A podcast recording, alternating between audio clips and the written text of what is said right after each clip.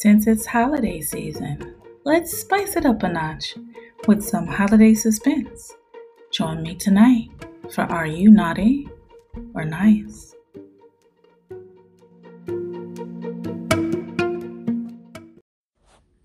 She ran through the woods as fast as she could, but the snow made it hard to breathe.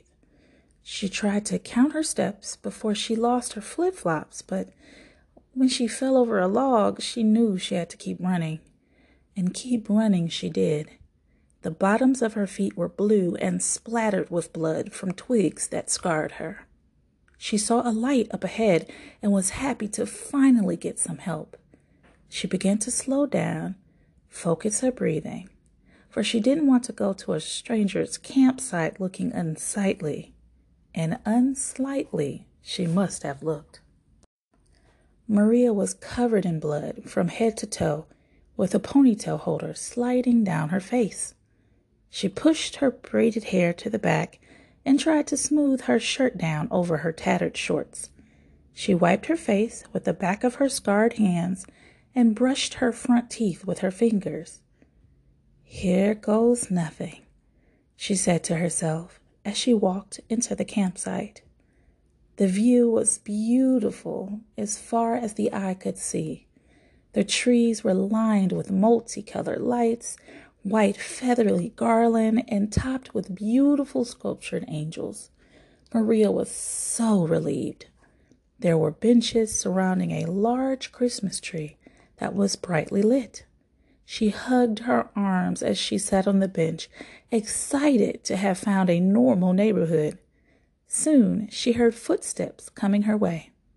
The children stopped to look at her, but smiled and continued to walk. One small girl with pigtails and glasses left the group and came back to where she was seated. The little girl smiled and gave Maria a Christmas card.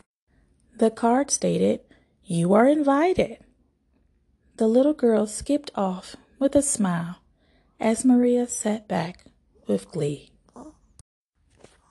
At midnight, Maria woke to sounds of footsteps filling the area around the tree. The women and men were walking hand in hand, smiling and singing carols. The sounds of music filled the air as snowflakes fell down to the ground. Maria looked at her body and noticed a blanket had been placed on her as she was sleeping. Under the blanket, she had on a onesie that was red with reindeers for feet. "Oh, this is so cute," she said to herself and made her way to the tree. The sounds quieted as a man, small in stature, made his way to the front of the circle. He spoke in a language that Maria did not understand, but she saw the beautiful smile on his face and was immediately put to ease.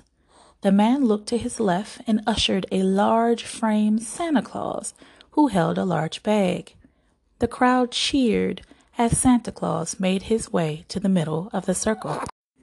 He spoke in the unfamiliar language that the man used. A man and woman left to come back with timber. Santa Claus stacked the tree limbs and lit them to start a fire. He pulled out his list, as if he was checking it twice, and gave it to the man beside him. He then pulled out presents, large and small, and stacked them on the ground near the fire. Maria began to back up as she felt something more naughty than nice was beginning to happen. Claus picked up one of the gifts, lifted it over his head, said something in his language, and threw the box in the fire. The crowd began to gasp. They turned to the left as if they were looking for someone. Maria looked that way as well, as a man who looked in his forties began to look older. His hair began to get white. His legs began to get frail as he fell to the ground. Some of the people in the crowd cried loudly as Claus began the ritual again. He picked up another gift and threw it in the fire. This time, a woman who looked to be in her thirties began to cry loudly as her hair fell out. She tried to turn back as if to run, but her legs began to wither away.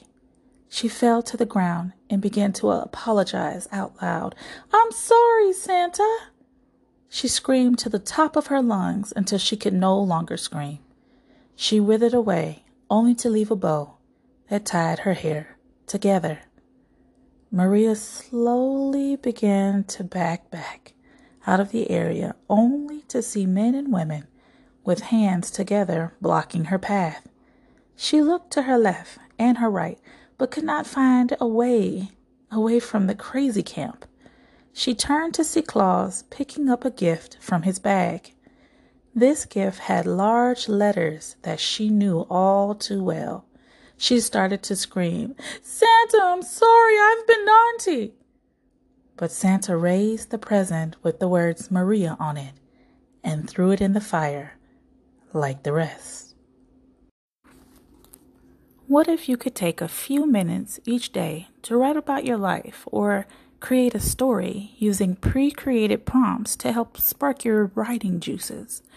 Would you take just a few minutes a day to become the best writer you could be, alleviating writer's block and fatigue?